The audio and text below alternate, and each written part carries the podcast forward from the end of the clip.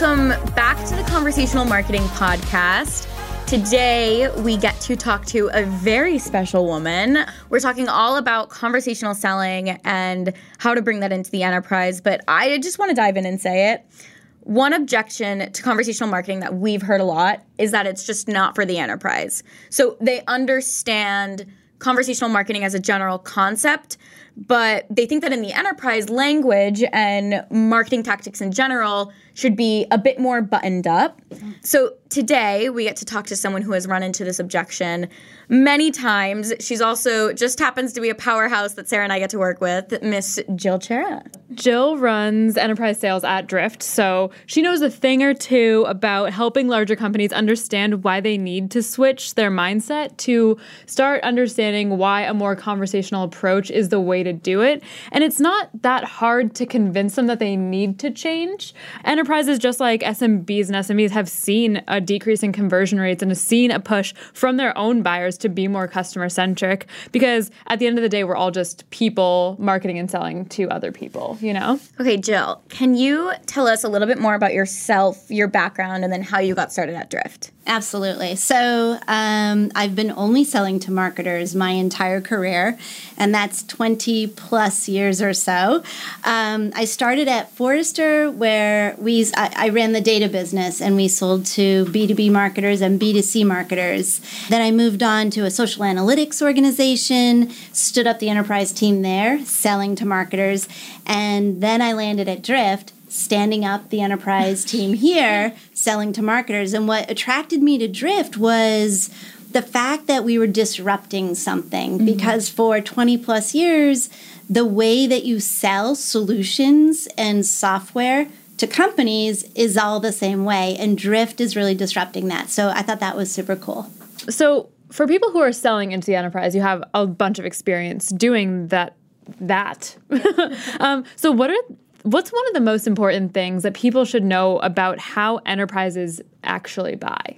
So it is typically not a point sale. What mm-hmm. you really need to do is understand there's going to be a lot of people it'll impact. So you could have a champion, you will have a champion who brings you into the organization, but you really need to understand what are the other departments, who are the other individuals this solution or software is going to impact. Mm-hmm. And the earlier you understand that, the better, because it, later on it'll just bite you in the butt, um, or it'll impact adoption across the enterprise. Mm-hmm. But what you really want to do is make sure that it becomes a solution that is integral to their success. And the more people who know about it, the better. Mm. Yeah, totally. So it's really tailoring to the champion and then tailoring to exactly how it's going to impact their teams. That's absolutely right. Yeah. And then ultimately to the success of the organization. Mm-hmm. Are you saving them time or costs? Are you increasing revenue?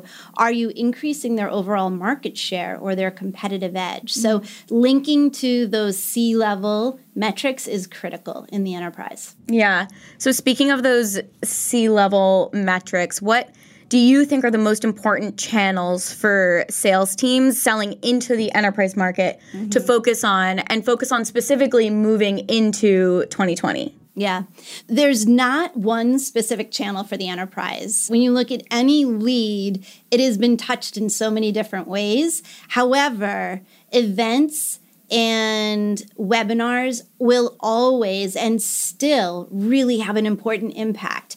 But that's only like half the battle. What we've found is that the channels that are really working for us in Drift uh, include video actually mm-hmm. and include those more personalized messages. And what we found is if you take if you're marketing to someone and they're at an event or you, they've come to a webinar and then you continue to touch them through some more personalized customized ways of getting in touch with them then when they hop on the site, you can chat in with them and engage with them. It's just like automatically we have a conversation going and it's in my pipeline. Mm. So I'd say it's a combination of the traditional channels with some of the newer channels that's making the biggest difference for my team right now. And so personalizing it, it's kind of cool to say, hey, I saw this on your LinkedIn. We went to a similar school or this and that. But when you actually connect it to a pain that they actually are experiencing, that's the connection that's personalizing it and making it like, wow, this is um, a real issue I deal with on a day to day basis. And how could this company help me? So that makes the biggest difference. Do you see that enterprise? I'm sorry, I just keep asking a lot of questions because I want to like know. Do you see yeah. that enterprises experience the same pain just at a different level from SMBs and SMEs, yes. and like you just have to position the pain differently? That's a really good question. I guess you're every in every sale you have to stand out in some way shape or form. But understanding the company um, deeply is the most important factor. And so with an enterprise it's just more complex. Mm-hmm. um, there's a heck of a lot of information out there on especially public companies. But digging in and understanding exactly what even the internal politics could be is hard to get to. So you can get the public stuff, but like what's really going on internally that's keeping them mm-hmm. from fixing the issue. And that's what's the hardest part uh, in enterprise selling. Yeah.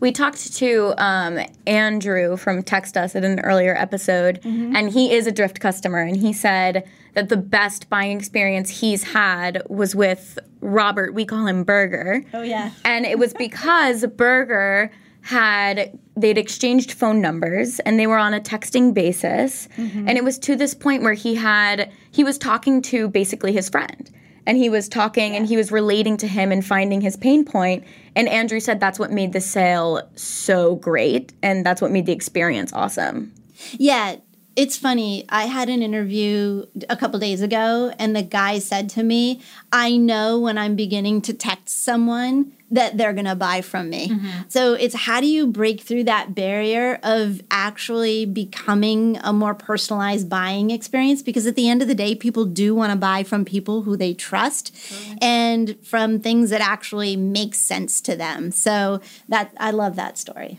What would you say to enterprise companies who say, it's just not for me? Mm-hmm. Conversational marketing is just not for us. Seriously? I would say, I would say, so then you have plenty of leads that your sales folks just have too many leads to follow up on and they're not, every single salesperson's making their number. Or if they say, no, that's not the case, I would say, then you have other options you're considering to make sure that's the case. You know, and I would probably say it a little more professionally than that. But yeah, I mean, well, why wouldn't they want to do this? And, and it sounds kind of cheesy, but like, really, we have seen great results from this. So why wouldn't they choose to? Hand more leads, more mm. qualified leads, faster leads to their sales teams. Totally. Well, on the like on the topic of objection handling, a lot of what I've heard from like hopping on the phone with enterprise prospects and customers is like, well, we don't have the person to own it. Like, yeah. who's going to own it? And how do you respond to that question of like, we just don't have the internal resources to be able to implement something like this is just going to take too long. We can't yeah. do it. That is the largest enterprise objection we totally. hear. So, what we say is with our enterprise services that we offer at Drift, we will do the heavy lifting mm-hmm. for you. And it's actually not that heavy of a lift. and so, what I also say is, why would you put this off until you have someone? Every day you put something off, you're putting off sales and revenue yeah. or whatever it might be.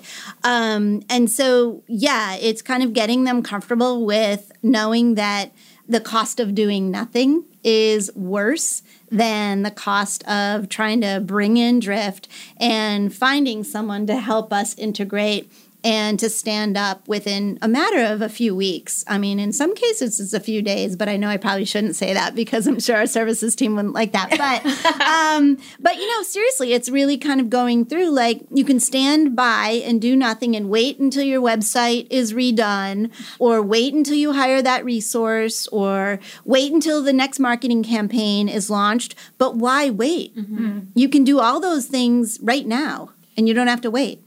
As you see enterprises start to implement a tool like Drift, do you start seeing a shift in the way that they market across other channels to become more personal? And like, do you start to have conversations with those enterprises where they're like, okay, now that we've started this thing on our website. Like, what else can we do? Is that something that you see as like a natural progression of things at all? Yes. In fact, I had that conversation with one of our larger enterprise customers last week.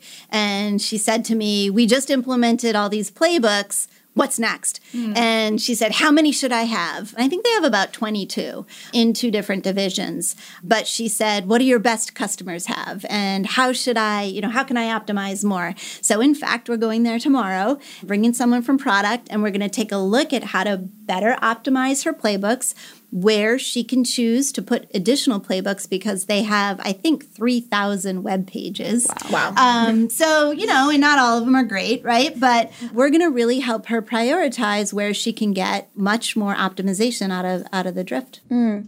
And I think that's just such a good topic generally is especially with a lot of large enterprises like once they're bought in great, but then how do we keep iterating on that yeah. and getting them to do things such as optimization? Because some of the the best conversational marketing strategies are ones that they just they've gotten it live, they've gotten it on their site, they've tried it, and from there they learn from it, and then they iterate and optimize. Yeah. And then they want to start having conversations across every marketing campaign that they run instead of just mm-hmm. whenever people come to the site on their own like right. on their own. We want to okay, like we're driving people to this specific landing page from paid ads and like direct mm-hmm. mail. Like how do we then engage with people in that context as well? Yeah.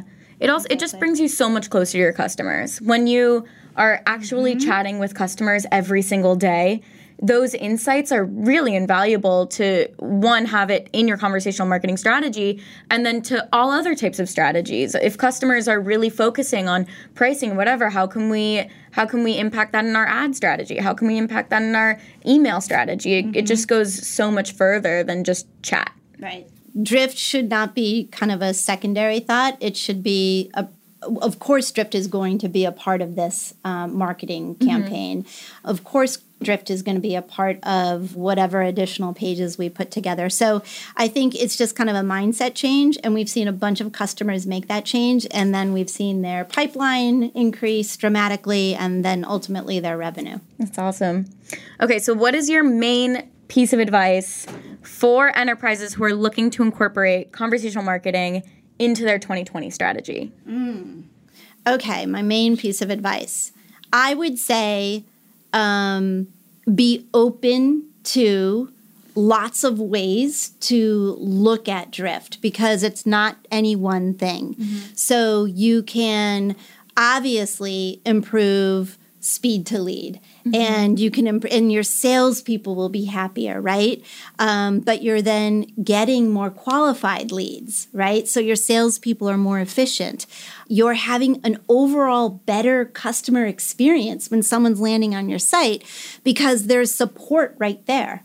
And of course, marketers are going to be happy because the money they're spending, all the money they're spending to push people towards the website, there's someone there to greet mm-hmm. them and to help them out and to answer their questions. So just think of Drift as, you know, almost like this, like big arms you know, waiting for people who are coming onto the website and to answer all of the things that their needs. You know, it may not be questions, but it could be like, do you want to see a demo? Like we're asking them a question and then they're answering. So I would say don't pinhole drift into one specific solution. There's so many things we're seeing from our customers and so many benefits that it's a journey.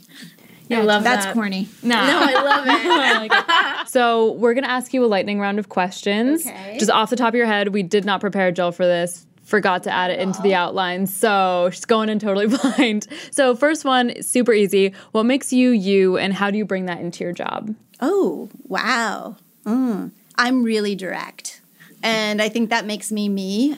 I'm on the shorter side, so um, as uh, some people have said to me, you know, little people. um, and so beware of us because I will try to have a larger voice and be direct and make a point. Mm. Um, so I bring that to Drift on a daily basis, I would say. Love it. What is your favorite conversation starter? And this Ooh. can be at a coffee shop, at an event, anything. Oh my gosh, that's a really hard one. I would say, do you want a drink? That'll get the conversation Sorry. started quickly. no, I like it. Uh, okay, what's one tool that you can't live without? Personal, professional, doesn't matter. Oh wow. Um, my round hairbrush. Amazing. yeah. For those of you just listening, Jill has amazing hair. Yeah. It's actually curly. Oh, Yeah, wow. so, yeah, so there's a little context behind that. Yeah. Not as curly as yours. yeah. This one's this this guy's Yeah. curly. Okay, and finally, when was the last time you had a phenomenal buying experience? Ooh. Okay. Wow. It can be at a m- mall Yeah, it can be like or a coffee. Software. All right, This is gonna. This is. I hope this doesn't seem like a cop out, but I drove through the Chick Fil A drive-through recently, and I was actually pretty impressed. I love Um, that. And I don't eat fast food, but my daughter and her friends were in the car after an event. So we had a really big order.